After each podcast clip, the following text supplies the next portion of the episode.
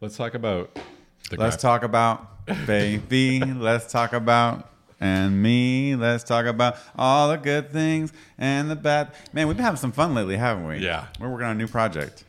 Yeah, Can't wait till we can talk about it. we can talk about. Can it. we talk about it? I don't know. Why, Like, uh, why just give a little? little tiddly, Okay, next little week. Tiddly biddly. well, listen, it should be out in. Uh, I guess we got about five weeks. It might be out sooner. Secret URL. Only we know. I was wondering this. Can Maybe you we'll like re- s- can, can you like look and see all the URLs that are registered to a person and then like find out what URLs they own? Uh, I there's like a, a Whois database, so you can search like domains, but you're they do like this privacy thing, which is like Oh, that's right. you have it's basically like It's, Proxy. a, it's like a like a, a, lawyer in physical form- Delaware. It's a physical form of a proxy. Yeah, yeah, cool. Reverse proxy lawyer in Delaware. Hide all your URLs. Anyways, we're not going to be talking about it this time, but we have a new project we're working on. It's related to videos and websites. It's gonna be awesome. It's gonna be maybe so it'll, awesome. it'll be a secret URL, and maybe we'll like release it to like podcast listeners. That's a great idea, Just we'll actually. drip it out in all our little channels. That's a great idea. There's nothing worse than listening to a podcast where the hosts are like, I have a great story, but I can't tell you about it. I'll tell you. It's like you just feel like you're not in the room, you know? That's So, true. We don't want to give them uh, digital blue balls.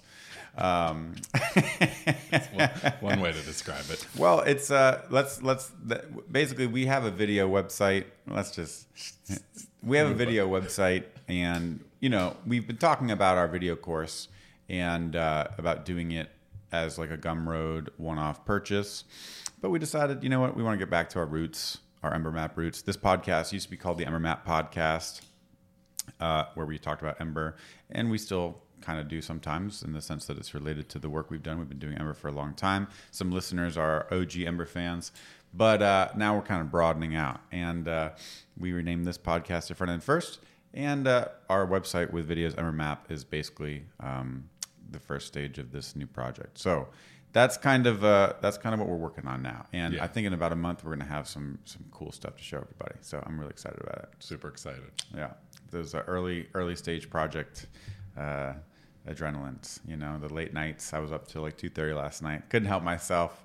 Playing around the logos, playing around the frame of motion. You know, I've got more tools to distract myself now than I did five years ago when we started Embermap. So it's uh, it's a little dangerous. But uh, let's go ahead and talk about some uh, some real hard technical topics here. What do we what do we got going on today? Let's talk about uh, TypeScript and Graph- GraphQL Nice. Uh, because it's something I set up this week and uh, it was a pretty fun journey. So Cool. I think like how do I start this? I think like um, I don't know, a month ago or so, we saw like some videos with TR, TRPC, and it was really cool how you get um, what it's like end to end type safety. So you have like your Prisma schema, and then you get that ba- basically like those types flow all the way down to your React components. So like from the database uh, to React, which was awesome. Like those videos were awesome that we saw. you have like a string first name on your user table, and then like you're writing client side JavaScript, and it's like user dot first name. Yeah, and, it it's knows typed. it's a string. Yeah, so and it knows it's all a the string. string. functions work. And I think the biggest thing for me here, it's like one thing I've kind of realized about TypeScript is like I, I, this might sound stupid, but like I don't really care about type safety. I care about editor autocomplete. right. And so that's like when I saw that feature of like database to React code autocompleting everywhere, I just knew I wanted that Right. and we've been using uh, GraphQL with Hasura for what, like the past year, two years maybe. Mm-hmm. And so when we see this like autocomplete stuff, we're like, there's there's no way that can't work for GraphQL because like Hasura has a GraphQL schema. GraphQL itself is typed. Uh, It's typed, yeah. I mean, this is like before TypeScript was cool. When GraphQL came out, it was like you know, and we had we've been through all sorts of uh, eras of JSON schemas and validators where yeah, you have a payload, but like you still have to validate it and know what you have and what you don't have. ORMs, both in the client and the server, try to protect you from this, but y- you know, JSON is like the Wild West. HTTP is the Wild West. And so that stuff was always a leaky part of the abstraction, Mm-hmm. right? Whereas when using Active Record and Rails, you don't really care the format of the data that comes back from SQL. it's going to be wrapped up in active record models and you're going to be good to go because that stuff was like airtight. Yeah. But we're making our own SQLs on the web via JSON APIs. Yeah, we're, we're crossing this HTTP boundary. Like, Yes. how can you possibly know what's? It's so low level. How can you possibly know what's coming over? Yeah. Right. Yep. so, so the GraphQL being typed was a cool thing Yeah. because it addressed this. And the GraphQL spec is so um, complete that if you have a server that doesn't respond correctly to the request in the typed way that it's supposed to be, at the server level, it's going to say this was like a badly formed request, or I don't have these attributes. Whereas we never had anything like that in any API that we wrote ourselves by hand. Right. before. Right. Because they're all ad hoc. and just, Exactly. oh, I'm just going to throw this property on you. Exactly. Okay. Cool. So so that's how like th- that's kind of like the first time we were introduced to like typings over the wire in a sense. You know, even when we were doing mocking with Mirage, it was like you could load up GraphQL uh, server, GraphQL JS, and get something that said like, "Oh, you have a bad request." Whereas every JSON API app we ever wrote never had that. Ah, it wouldn't. It wouldn't. The the server at the edge at the edge at the boundary. Go back Yeah. eight years, Yeah. no at, the edge. bou- at the boundary, the server couldn't say this is a bad request. The server would just take the request, hand it to your code, and then your code would just error because you sent a string where it was expecting a number. Exactly. So just like we've been learning with TypeScript, the most valuable part w- way to use TypeScript is to enforce types at the edges, at the boundaries, and so you have the type safety going through the program. In the same way, you want this, but we didn't have it before, so you'd have those loose types kind of going through, and there would be a problem because it was your server. I mean, how many consulting projects we worked on where the guy who's working on the Node server is like sending a bad version? It's like pluralized instead of not. It has an underscore instead of a camel case, and that's causing problems everywhere. Yeah. Yep. So GraphQL was really cool for that reason for us at Because the you beginning. catch Mm-hmm. it right away, right as the request. Okay, cool. Exactly. And then it enabled tools like Hasura, which we liked because you just create the, da- the da- database and the relationships. And then because it has a schema, it just gives you a schema. And now I know exactly what requests I can make and exactly what data I get back. So what you did was basically took that across the finish line and bring it into TypeScript. Yeah, yeah. So the first thing I did was um, we write our GraphQL statements like using like the GQL helper. So like you can import GQL from like GraphQL request or from GraphQL. We do it from Graph, Template. GraphQL tag. Tag, Yeah, it's right, like right, a, tag, a tag. template. It's a, a template function. Right. Um, and VS Code can know that this is like GraphQL, so its syntax highlights what's in there, and then um, you can pass that to basically your GraphQL um, hooks. Your Use functions. SWR. Yeah, yeah. I'll get to that in a second. Okay. But the first thing I wanted to do is as we're writing that GQL stuff, I want that to autocomplete. So, and one of the reasons for this is Hasura gives you, when you set up Hasura, you say, like, I have an episodes table, and it's going to give you all these functions like find episode by ID, uh, all episodes. Like, that's what Hasura does. It takes your database and gives you a whole bunch of GraphQL uh, query resolvers that map to database tables. So, there's so many Hasura functions like insert one, insert many. Like I don't know them all off the top of my head, and I certainly don't know uh, all the tables we have in our apps. So I want all that stuff to be able to autocomplete. I want to be able When to you're type- writing your query. when I, I want to type query and then like EP, and then I want it to just say, okay, you ha- here are your here are your queries on like that begin with episodes. And that's the way it works in like um, graphical on Yeah, hosted yeah, Hasura. So what we usually do is, or what I do, at least my side projects, and like on the admin s- site that we work on and stuff, you go to okay, I need to make a new page where I show the episodes. You go up to graphical on your Heroku instance, and it's like a hosted. Ver- it's like an admin panel. It's like it's like a po- it's like Gra- graphical, graphical, graphical. Yeah, yeah, and yeah, it lets you write typed GraphQL queries. and So you wanted that in code, basically. Yeah. yeah. And to be fair, like I think I'm still going to use graphical. Like, Yeah, because- graphical. It's like a UI. It's, a UI, yeah. um, it promotes like discoverability. Like there's drop downs that you can Right. expand and click Right. and scroll around. So I think that's really nice. Where it's hard to, I think it's hard to bring all that into an editor, even if you have autocomplete. right, Um, just being able to kind of just see everything. right, right, right. Uh, so anyway, to do that, to set that up, this was actually like really easy to get the autocomplete and GQL. That's tags. crazy. So I um, there's a VS Code plugin extension called GraphQL Language Server. Okay. And I already had that installed, and I think the reason I had that Mm-hmm. installed was so I could get like syntax highlighting for my GraphQL statements. Uh, if your project has a um, it's like graphql.config.js or graphqlconfig.json you know you know how every config file has like 15 ways Dot to name it RC, yeah, dot- yeah. yeah exactly there's one for graphql it's a json file and you have a schema and you just point it to it it's like the key is schema and the value is the schema Okay. so I downloaded the schema from Hasura, which Hasura makes super easy to do. They have a, um, a command called graph. It's like a combination of like GraphQL and curl. It's like Graph curl. agree, yeah, something like Yeah, yeah. that. It's like a curl client for GraphQL. So you they just, Just point to the ser- like the root GraphQL exactly, of the URL of the server. and you can get the schema. That's awesome. And so I wrote that to the project, Nice. created this GraphQL config file, said schema is schema.graphql, which Nice. is in the root of the project. Done. That's it? Really? That's it. So Oh auto- my gosh. So auto completing as I'm typing GQL queries. Wow. So even if you did like your workflow, like I do on like my fitness app, which uses GraphQL, where I go to graphical, copy over the thing. It's still you still want that because it's typed. I- If you had a, cu- a if you had a typo, even if you never use it for discovery, it's it's typed. You, you know if you have a bad query.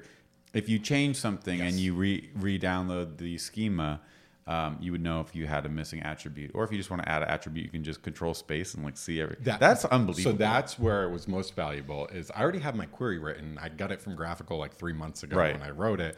But like, oh, I actually want to like add what was that field? It's like YouTube or YouTube ID. Right. And like just enter control space or whatever it is. Yep. And just That see is everything. awesome. Yeah. Also like, I mean I was like, this should be harder.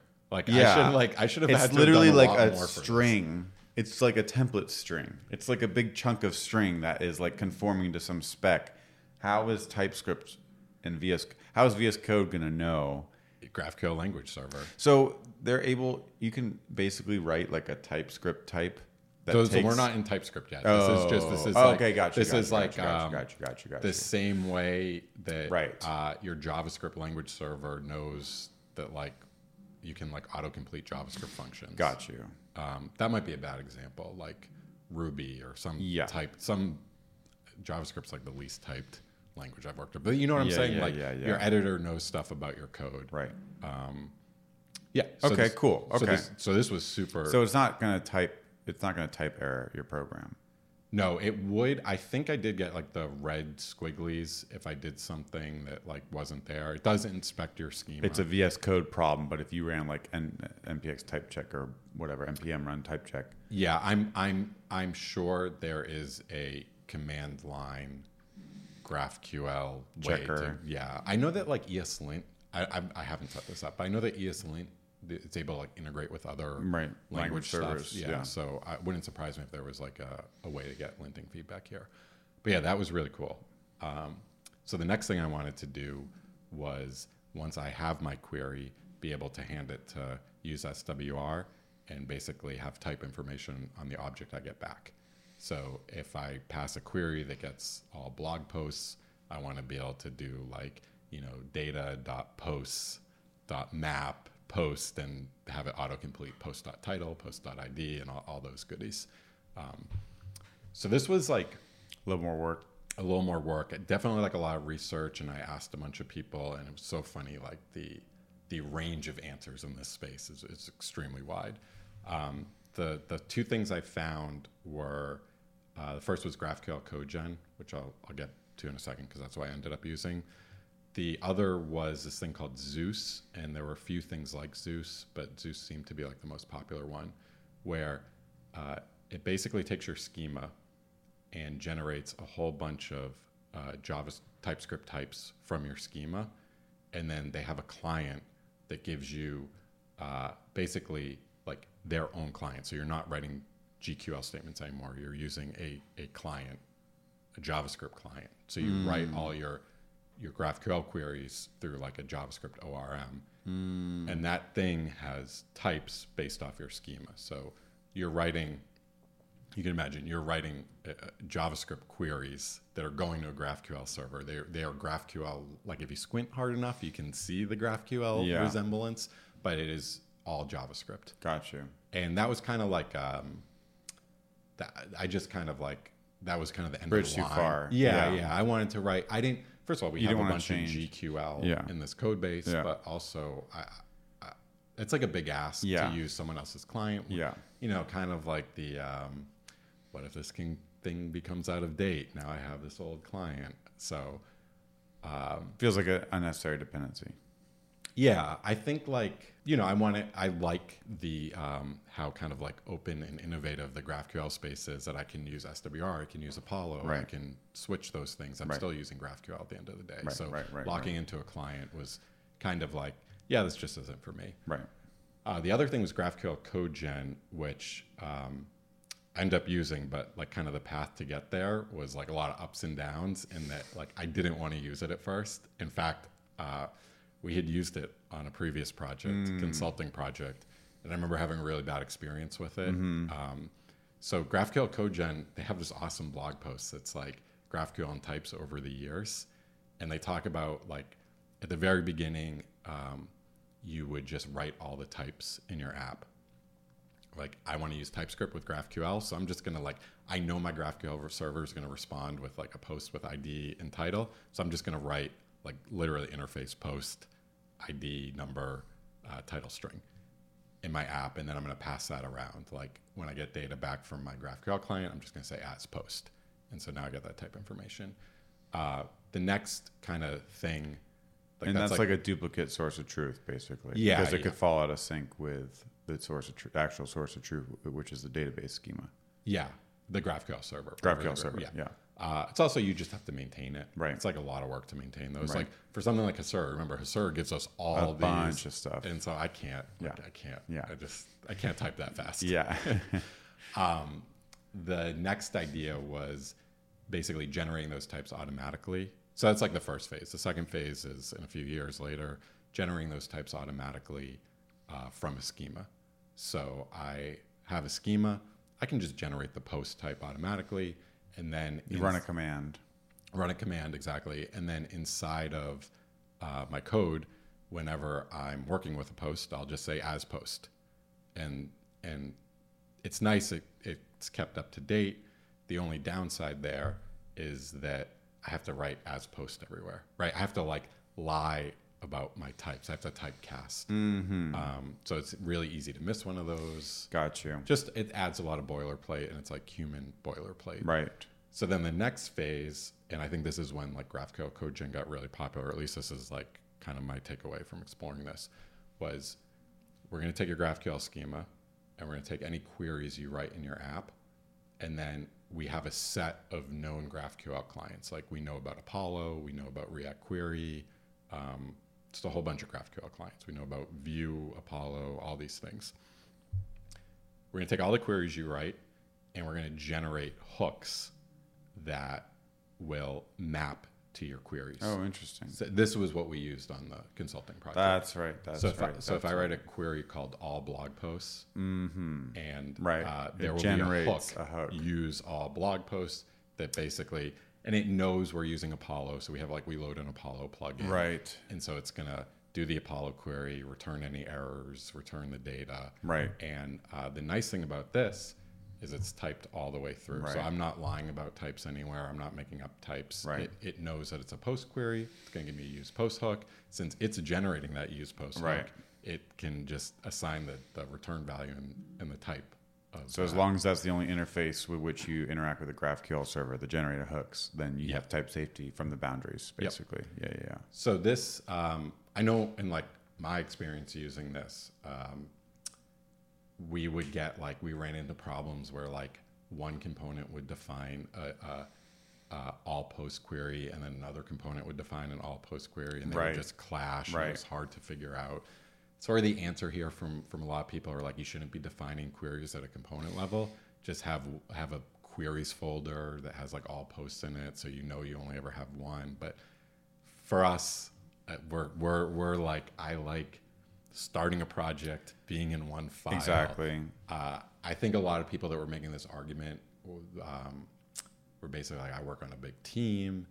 I want to control all the queries. They're gen-. like this was like a feature to them where Right. I would look at this as like this is just too much work for Yeah, us. yeah. It make, it makes sense too. Like if you have a bigger app, you're gonna have you want to share queries, but yeah, the co-location of uh, queries with the component was one of the like touted benefits in the original release of GraphQL. So just like we would start a new app in one file, we we did just do that, and we would write buttons and duplicate them until we needed to. Um, there was more pain from the duplication than abstraction. We wouldn't abstract a button in a components folder until then. I also wouldn't want to abstract like an all post query into a folder until then, until I needed it, until there was Yeah. some motivation for it. when I write that all, all all post query, it's like that is a query I'm writing for this component right here. I don't want it to be globally available. Exactly. And so exactly. starting it off on the globally available thing, It's it's, just, just yeah. yeah. And again, type of apps we work on. This is like this is the approach we want to take.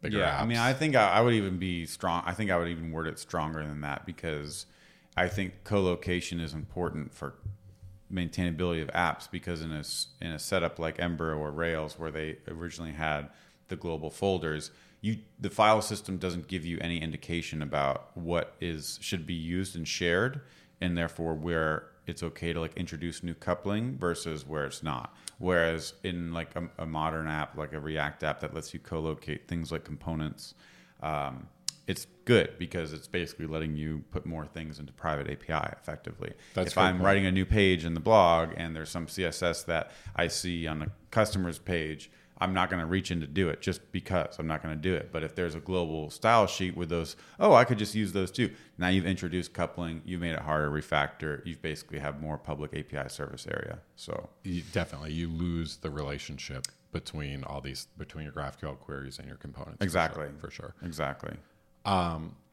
Kind of like another thing here is like the uh, the auto generation of hooks feels a little strange. Um, if I have a use use like all users hook, I might have a query in there, and then I might have some like other code that runs. Right.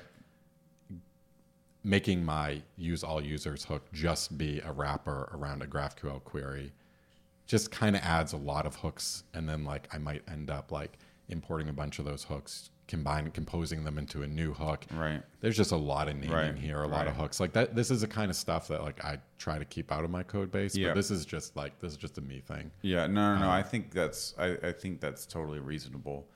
I feel the same way too. Like, um, also things that it always feels like things that are auto generated, you're doing it for the sake of the computer. Because why is that not just an API that you call as opposed to like a new function that's that is written for you and and then invoked by you? Like, you know what I'm you- saying? Yeah, exactly. You And would if you- think if, if if if all it takes is the computer to generate a, a hook, a function called get all episodes, you'd think, and that's because you have a query called all episodes. You'd think you'd just be able to call something from the library and pass in a key of all episodes. Doesn't feel like you, you know what I'm saying? It feels strange that you have to generate code and then call that generated code. Yeah, I think this is a way, like what I'm talking about here, is a way to get it to compose with like Apollo's use query hook. Yeah. So it creates a new hook called like use all Yeah, users that then calls use query with your all users query. Yeah. I think if you're using like purely like GraphQL requests, you Yeah. can combine them into a new interface that's like client dot all users. Yeah. Stuff like that. So Yeah, uh, yeah. But again, it's like It's it's, just just stra- code it's gen strange. and yeah. Um just again, that's like a taste thing. Yeah. But it's just the kind of stuff like and, and also too like I am probably jaded by this project we worked on where there were a million of Yeah. these things and it was impossible to Yeah. debug and it was It also slowed down the workflow. Like Yeah. you actually would type a new query, save it, and then you'd have to wait for the all the, the stuff. editor would go red. Yeah. Then it Then would, it would A couple work. seconds later, it's like very, very painful Yep, to yep. work in that kind of environment. So I think they called in in GraphQL Code Gen's blog post this this auto generating hooks, auto generating code was I think this was like the 2020 version. I love that this is not the end of the story. Yeah, yeah, me too. Because I I thought this was the end, and I Yeah. was like, I don't want to use GraphQL Yeah. Code Gen, you know, but but there were some awesome answers here. So Nice. uh, they have kind of like the next evolution of this is is this thing called a type document node.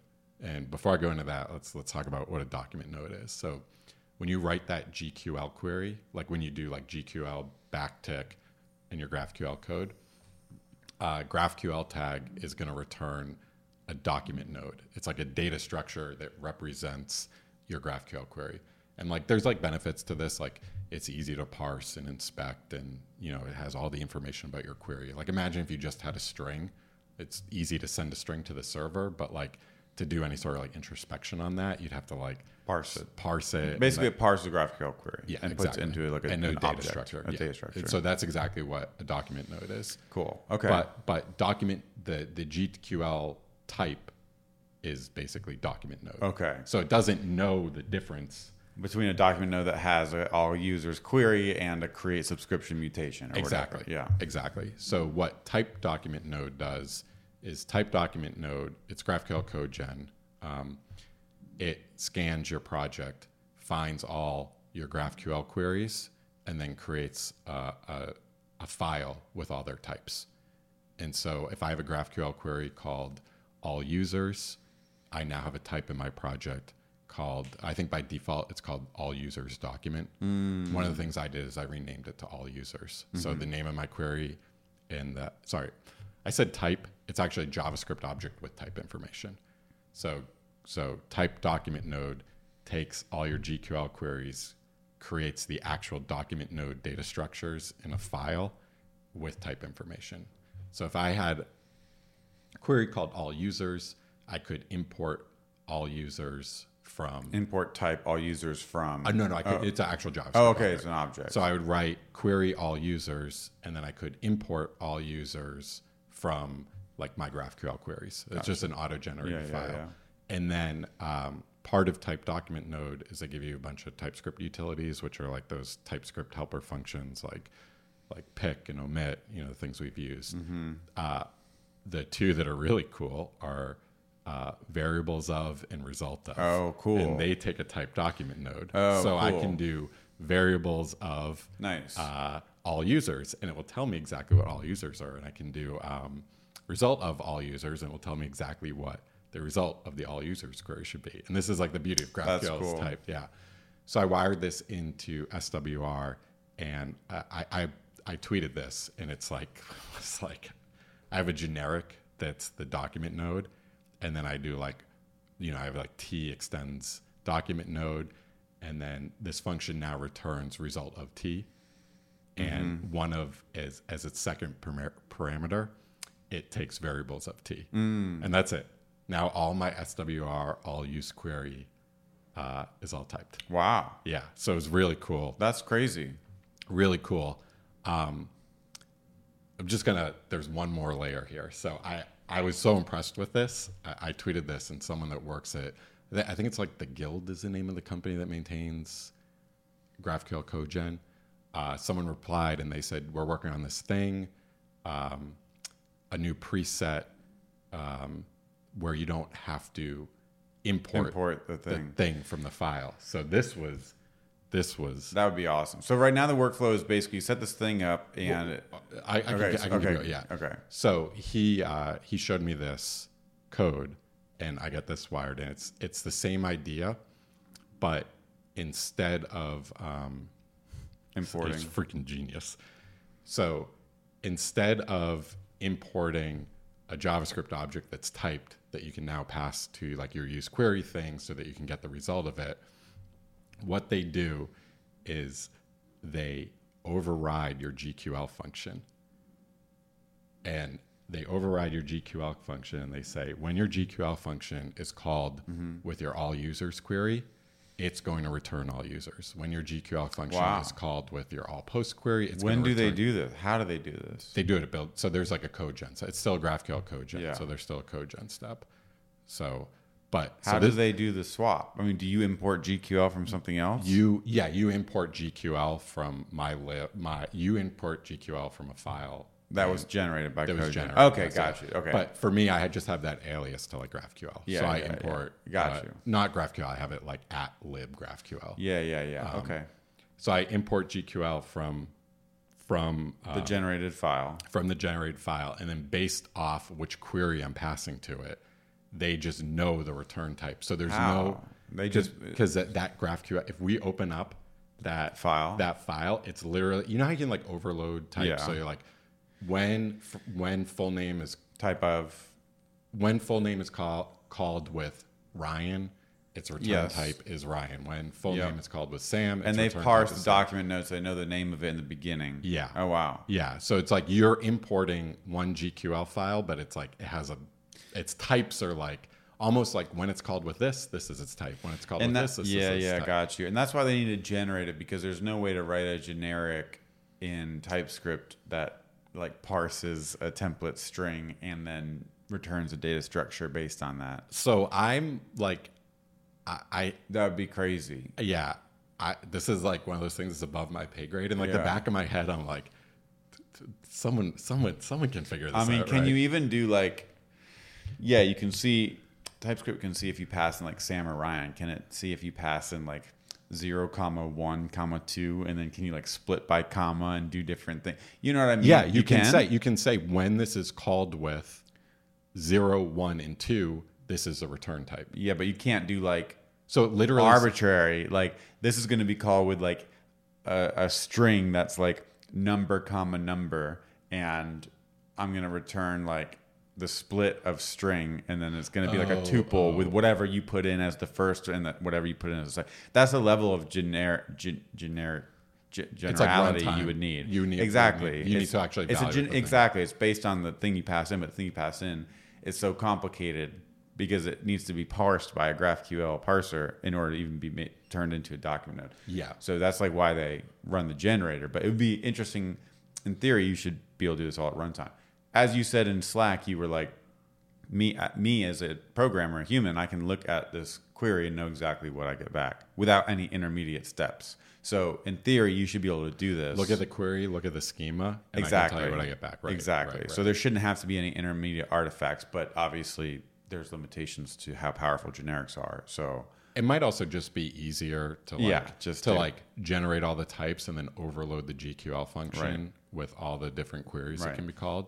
but Um, anyway, so you were gonna say so so that's what okay, so that's what it is. That's the So end. that's what I ended up with. So Yeah. there's no change to how we write GraphQL. You still create a variable with GQL and then you pass that variable into use SWR. and the the arguments are typed too, yep, arguments are typed. and the return value is gonna be the full document node, and you don't have to import anything different. You just wow, that's crazy, It- dude. It's it is awesome. That That is is awesome. So if you I want to try it. if you I have a wanna put that in my required fitness app. Yeah, totally. If you have a required variable that you miss, Yeah. like- and also this is really hard with Asura because you know how Asura has like update by PK, Yeah. and then you pass like They have some underscore weird set, names. and Yep. then you have to like give it the Yes. PK you're updating by. Yes. reasons for all this, but as a human, it's just hard to remember these. Yes. That just just Wow. get the red squigglies, fix it, fix Man, it. I love to hear it. That's really cool. This is beta code you're using, or like, So I I think from like this GitHub discussion, uh, this what I just described, um, that final stage is the la- is the, is what GraphQL CodeGen wants to move to Hmm. because I think there's like some benefits for them. Like you can use this with any GraphQL client, where before they had to know you're using Hmm. right, GraphQL right, right, and, right, and- right, and- and Apollo or yeah, SWR no, yeah, or that's whatever. it. Sorry, yeah, they had to know you're using Apollo, and then they had to write like a, a code generator for Apollo.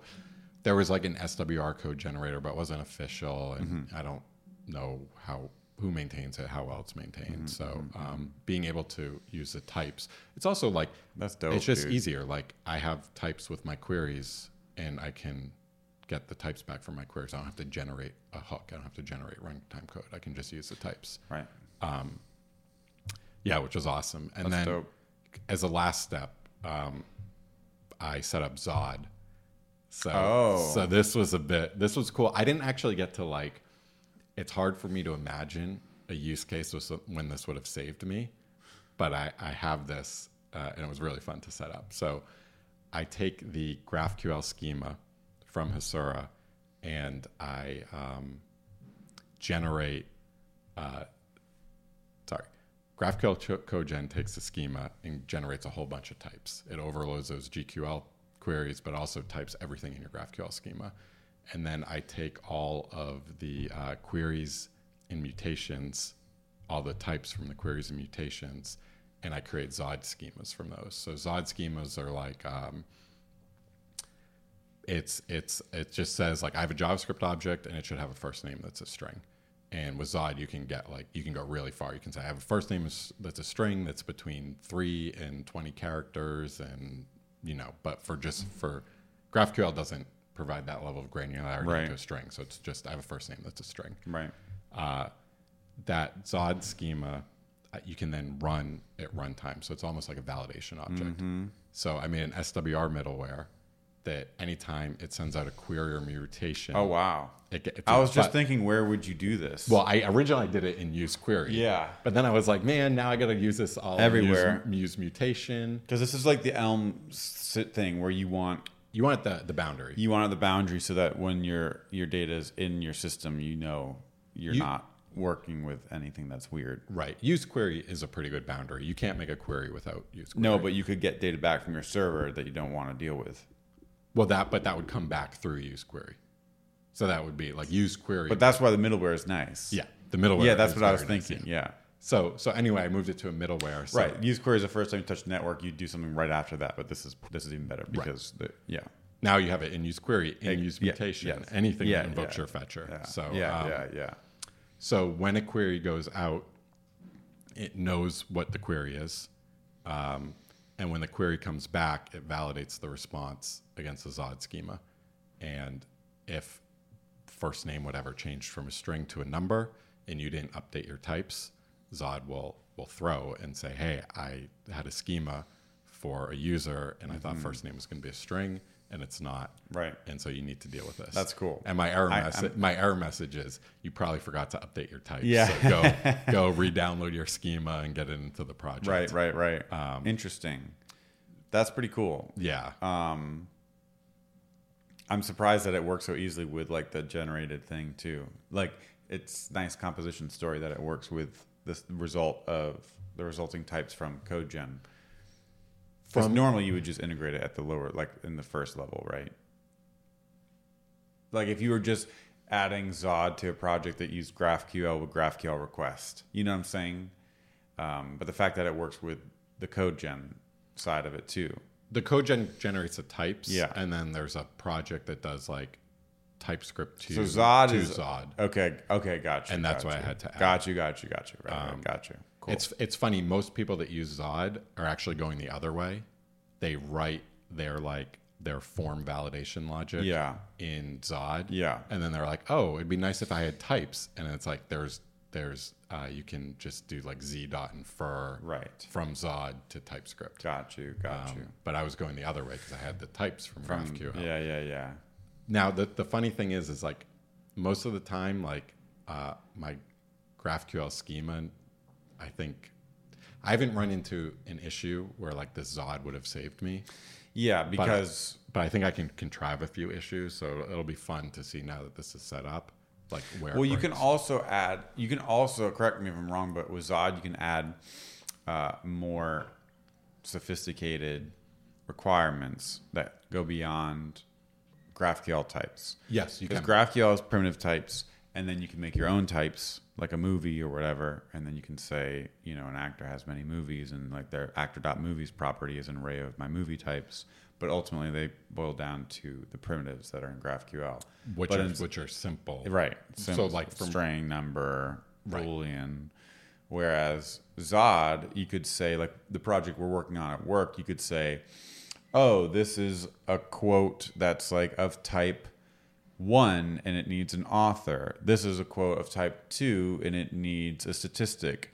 And you can't really encode that. Like, if you're quote type one, you have to have an author. Whereas if you're quote type two, you have to have a statistic. You can't really encode that into GraphQL type. Right. If they both have like quote type and like author and statistic. And it's like you can do that in TypeScript where you'd say if this is one, then statistic is a never and author is a string. If this is two, author is a never and statistic is Right, a number, right, right. something like that. So you can do that in Zod. right? And so that's where it could save you in the sense of like, let's say you're editing the data in your backend and you have like an invalid video, like your video i- is like of type lesson, but it doesn't belong to a series. And like for whatever reason, you can't encode that in the database because in the database, series ID is nullable because not all lessons belong to a series. But if it's type lesson, it has to. Right, right. So you could do that in Zod. and it would catch something like that, right? I y- yes, you can. I think this kind of going full circle here brings us back to like the original. How do we get types in GraphQL? Yeah. and now you're writing those things yourself, and so. What if like your database validations change? Like the, What's the there's, source like, of la- truth? yeah, well, that's there like a could be- layer. It's like a business layer on top of the root types. So I wonder if like you still would want if like episode ID series ID is nullable, then like Zod should know that already. But then if you say something else, oh, if series ID, You can create your own business logic. yeah, yeah, yeah, But yeah. that's something like that's different. You That's- have to you would- write- you would do that after Right, the you have Zod to- layer. Yeah, or maybe I would ha- just have a middleware that says, Yeah. "Hey, anytime I get back a, a, a lesson query from GraphQL, like validate it against a Zod lesson streamer schema, which has a whole bunch of our business logic." But that can't be from from what I was doing. Like I wanted to just auto generate everything. I didn't want to write anything by hand. So, you, oh, okay. So your Zod's okay. So yeah, that feels like what would be a scenario where, where that would save you because if it's literally auto generated from your types, someone changes, so Yeah, you, you don't update the schema. Yeah, exactly. S- you're working on you're working, and I just go into GraphQL. Yeah. the GraphQL server you're querying, and I start changing types. You're like going to be downloading my a types number. are a lie. yeah that exactly point. Y- yeah. So your types are a lie, so you get no feedback in your editor. Right. But all of a sudden, your JavaScript starts blowing up and says Right. cannot call um, to uppercase on. Well, I guess there you would before you merge, you would make sure you download the latest schema. Oh, but it could be after you deploy. yeah, yeah, the Yeah, yeah, zo- yeah, the yeah, zo- yeah, the- yeah. So, the- so you could uh, when the I was throw- thinking when you de- when you merge, when you PR and you're ready to deploy, part of the test is CI would download the latest schema from Hasura, run type check, and your GraphQL code generator plus Zod would catch anything that if your template, if your render function said person dot first name and it became person dot name, so that would be okay. Mm-hmm. But if you deploy that and then you change first name to name at runtime, you're going to start having runtime errors. But if you have Zod there, if you didn't have Zod there, like there's no TypeScript at runtime, right? Right. So so that that wouldn't help you, and you'd have an error somewhere. But if you had Zod, you could set up an error handler for a Zod validation that didn't pass. The thing is, if you change first name to name, the GraphQL server would catch that before you even got to Zod. oh, the, right. the query level that would get caught. So well, like, let's just say you say yeah. You said first nullable, nullable. yeah, that's a good Nullable. one. Nullable. and it's a never it's a never it's ne- it's always a boolean or so, it's always a number but now it can be null and so you're calling like two int on it and so you make it nullable your types are not there at runtime so that doesn't help you but you have zod there now which gives you like a an, a- error at that level and you would know right away that I'm about to bring this your data. scheme is out of date Right. I'm about to bring this data into my app through through an SWR GraphQL query, and you told me that it's always that going to be a number it's always going to be a number, and guess what? It's, it came back null, and so you need to deal with this. And it's really nice that you actually get the error. Yeah. Right there, because otherwise, think about how that error shows up. It flows. Oh, yeah. That null flows Yeah. down through a few components, and then one of your leaf components just just explodes. With, Yeah, no, could- totally. Could, not call what a- what's a what's a number function? Could not Two add ints or yeah whatever. something like that. Two string non- non- whatever parson. No, no, no. That's actually uh, it's what you want because you have two apps, and so just because you've deployed, um, or you have s- services, really, it's you have your app, which is always going to be you, you- it's always going to be in line with the types in it. Like in our code base, it's always one app that's deployed as a single app. But since we're talking to a database server, it's basically like uh, what would happen if you change the schema? And I mean, what happens when you start a Rails app and you connect to a database schema? Like you can make an alter table statement. Yeah. And if you did, your Rails app would start blowing up because when you boot up a Rails app, it reads the schema at boot time and generates the active record stuff Mm-hmm. and it knows what's available. And if you did an alter table statement to SQL after the Rails app had started, you need to restart the Rails app. But I'm sure this has happened where someone Yeah. didn't, right? There was a there was Rails apps running on Heroku, and I mean, there's all the zero downtime deploy stuff, right? This is effectively the same thing. It's just that people aren't going in and changing the schema to SQL as willy nilly as maybe people do when they log into their Planet Scale or their Contentful or their Hasura and just add a field or whatever. But it's the same idea where it would actually be nice if uh, in Rails if you knew, oh, you just made a request to, you know, user.all and uh, I can't read this and I can't hydrate these active record models because the data coming back from this server is like not what I expect. Yeah. Yeah, you just you you want you want whether it's layer, it's- Rails it's the or boundary. JavaScript, you want Yeah. the error right there. Yeah, exactly. I can't hydrate this. I Exactly. can't put this data into the system. What you don't want is you don't want Yeah. I'm just going to put this data in and just let Yeah. it flow through a Yeah. few components and then yeah, one of them might blow up. Yeah. Yeah. Uh, That's good, man. That's good. Yeah. It's a it's a principle that keeps coming up over and over again. Yeah. It's the same with the types. It's just yeah, you want to look at little bomb shelter and all this stuff there. Boom. You know Exactly, bomb that's, shelter. That's uh, you don't want to have to worry about that. That's pretty cool. Yeah.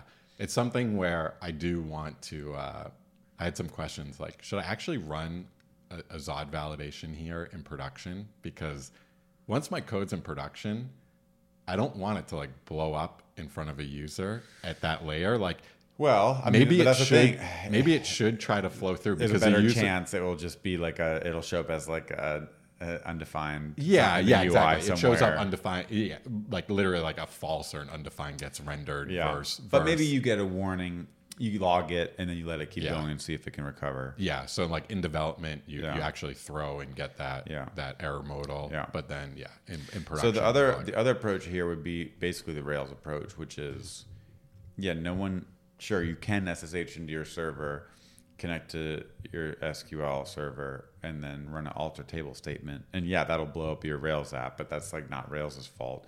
What normally you do is you have your Rails server and your code base. When you make a change, you do it from the Rails side. So the Rails is actually code base is actually the source of truth. And if you want to change the database, the way you the way another programmer knows if programmer A has changed something is that there's new code in the same way they know there's new code. Yeah. So the code becomes the source of truth for the database. This is how you could solve it here. Whereas instead of opening up Hasura and making a change, you start from the code and you like basically ish, you basically create migrations from Yeah. within your app. And, you can do that. and Hasura, supports that Hasura has a workflow Yeah. that's like when you're working on like a big production app. with multiple people. Yeah, like this is a, a workflow you should use. Yeah. I think what you said is absolutely correct, but at the end of the day, like there's more and more services, more Right. and more people using Contentful, Right. and all it takes is just someone to go and anyone to go into Contentful. I mean, think about it. Contentful's made for like marketing people, not programmers. Yep. Someone goes in there and renames a field. Yep. And your code base has generated types that are Right. now alive. I mean, Right. it's They're kind alive. of funny Yep. that as soon as you generate your types, They're They're they're out of stale. They're stale. Yeah. Potentially stale. Yep. yeah, potentially stale. Yep. Um, I know. I was thinking about that. It's almost like you want to like grab them at runtime every second. Yeah. you know what I Yeah. Like, you can imagine like uh, grabbing it. You can imagine at least grabbing them at runtime instead of generating them. So when you start your app, you hit the server, you read them into memory, and then that's what you're using. Um, or like a temp file. It could be, it's effectively from the program's perspective, it's memory. So if I restart my server, npm run dev, I'm getting the latest from the GraphQL server. So this is this is a good segue because um, when I wired all this up, I'm not running GraphQL CodeGen on every file save. I just have a command that generates Hmm. does it once But that means that if the database I- changes or if I just edit a query. Remember, all like the, ah, the ah, GQL ah, is ah, right, overloaded based on my right, query. So if I edit a query, I have to rerun remember it, which to is rerun it. which is obviously like not ideal. I want this to be auto run Yeah, but this kind of introduces something. It's like now you're running next, and now what we're also, gonna, I guess, we're going to run GraphQL CodeGen as like a side process yeah, that watches. They have like a watch mode, yeah. so just watch. We're just going to run like, like npm run dev is going to be npm run parallel Right, next dev Right, and right. GraphQL npm CodeGen. run all. Yeah, Yeah, There's run an all. npm project. Yeah, yep. there's an npm package that lets you run multiple npm packages. this this is the kind of stuff that Yeah, like, I don't like it's it's I don't if like it it. slows down if Yeah. you're coding and just trying to paint, it's a real bummer if that if you for whatever you know like when we were coding last night in the new site, you're just in a flow and you want to alt tab, and if you ever alt tab, you don't see it, and you come back and you realize you did it a little bit too fast because there was some generated thing that was asynchronously happening after you saved it. That's like you never want that to happen. Also, too, just pretty like, bad. Just like Next.js is so ridiculous. Like before I I I command S Yeah. to save, and before my eyes can like even move from the browser from the code window to the browser, like Next.js is already hot reloading I know. everything. It's so insane. like I, if there's like wait did it reload I or know. any of that like that's yeah, that's it's- a non it's- star. Yeah, I agree. It's it's interesting. Well, you know, you could do it where um, if like you only you could do it like a- a- at at the CI level or something. I feel like there's a way to use this if you wanted to to make sure.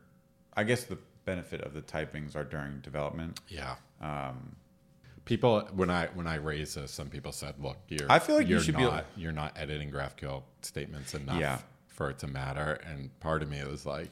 Some, someone made Yeah. a comment that said it's not that big of a deal. It only takes like 20 seconds to generate. Oh my And I God. was just- Now, don't if you know if you're got what, what I would prefer actually is um, you edit the you edit the GraphQL statement and you get a little red underline, and then you have to go to your terminal and say gen types or npm run gen, and then once the red underline goes away, boom. And that way, when you're doing CSS and all this stuff and React, you're not worrying about it, but you get feedback that you have something out of date. yeah. So maybe there's a way to do Interesting. that.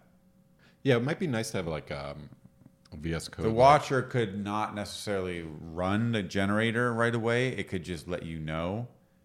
That's like what I would want, I guess. Somehow let you know. I guess it would have to generate things. I don't mind if the watcher always runs if it's if it's out of my way. If it's like deleting Yeah. files and changing types. Yeah, yeah, and the VS exact- Code is like exactly. picking up the deleted file. Yeah. But in in my Experience. you know kind of two days of Yeah. experimenting, it was fine and Okay. it was way faster than when it, we were doing it to generate the consulting hooks. project. Yeah. Um, Okay. Interesting. But th- this is a thing where like in my notes to do. Yeah. I have like figured Figure out a this way to like auto run this. Yeah. And in a way that's also too like, I love that I can run um, npm run dev in Yeah. any next project. Yeah. And if I start seeing Yeah. code gen and other stuff, Totally. Again, No. it goes kind of just back to like what we were talking about earlier. Like I know that totally works for some people, but for me, I just like simple. Convention of configuration, stick with the stuff. Um, we've seen so many apps where you come back in and this little thing that you added is now causing problems. It's little paper cuts, man. There's little Paper- frictions. paper they, cuts. They, Yep. they really suck. You only need like four or five of them to like shoot your day down. Like you were gonna make this change, and now it's like, oh, you know, there was this little thing that you did, or even like you're on the wrong node version. There's no node version, so you don't know. Oh man, how long does that take you to figure it out? Uh, you know, It's flow. It's flow. It's it's it's some experimental feature doesn't work anymore. yeah. It's just you don't want we don't want any of that in our projects. It's important. It d- makes it, it matters to developers. You know. it's all tabbing. Yeah. going to Twitter. Yeah. Exactly. it's just the the f- the flow Yeah. of just And the banging way- out yeah, code is like it's- it it's- just don't get in the way. you're of like that. hundred x more productive. Yeah. And the way to do that is to stick with like the defaults as much as possible. eh, You know, cool. I, I think that's like a, a good place to wrap this up. I was wondering if we are gonna have time to talk about um, TRPC more because um, I now that we've had some experience with TypeScript, I've looked at that. This guy Theo on Twitter and uh, YouTube really likes it, and um, our buddy Hassan has, has talked about that too. He was telling me he had kind of one of his rants about why he doesn't like Hasura, and we like using Hasura a lot. And I think it had more to do with like mapping your API to your database one to one is like not the best thing. Uh, Hasura does offer some abstractions there if you need to do that, if you need to hide things from the front end. We've done that before. But I was more interested in talking about it from the TypeScript of DX perspective, you know? So maybe we can talk about that next time. Um, but I love that like uh, your approach is exactly how I would approach it too, which is like basically weren't interested in like adding TypeScript to our these side projects of ours um, and apps that w- that we run on the side like until it basically didn't really cost that much in DX. You know, yeah. Well, I want the DX. you want the benefit. DX basically be the same. Yeah, dude, the autocomplete. Autocomplete is awesome. Well, not not the same, better, but for no cost, Right. no trade off in terms of now you have to import this thing every time and add these type Exactly. annotations, blah blah blah. So this is pretty cool that you ended up with a solution that's like. Uh, like it's a what's the functional programming term? Trans referential, Referential, tran- transparent. Yeah. it is. The PR is cool because like that the only thing that changed The app was code is, like, the same. The The app code import. is the same. It's just the the generics in use query using like result of and variables of and and um, and getting that TypeScript generated file. That's the very GQL cool. overloads. But yeah, yeah, I, I like That's it. really neat. And you know, I think just we'll see. We'll see what I say in six months. Yeah, yeah, yeah. But uh, it's, I think it's cool. So That's awesome. Cool, man. Great job breaking that down. That was neat to hear the history of that. And I just, you know, it's like Redux, man. I just, I was happy to watch from the sidelines and not get into any of that. So I never did any of those early painful TypeScript things. But that's that's really cool. And it sounds like the team is maintaining that is like doing a really good job of communicating and like and I think keeping so. it up to date and stuff. So that's awesome. Cool. All right. Well, thanks for joining us, and uh, we'll see you next week. see ya. Bye.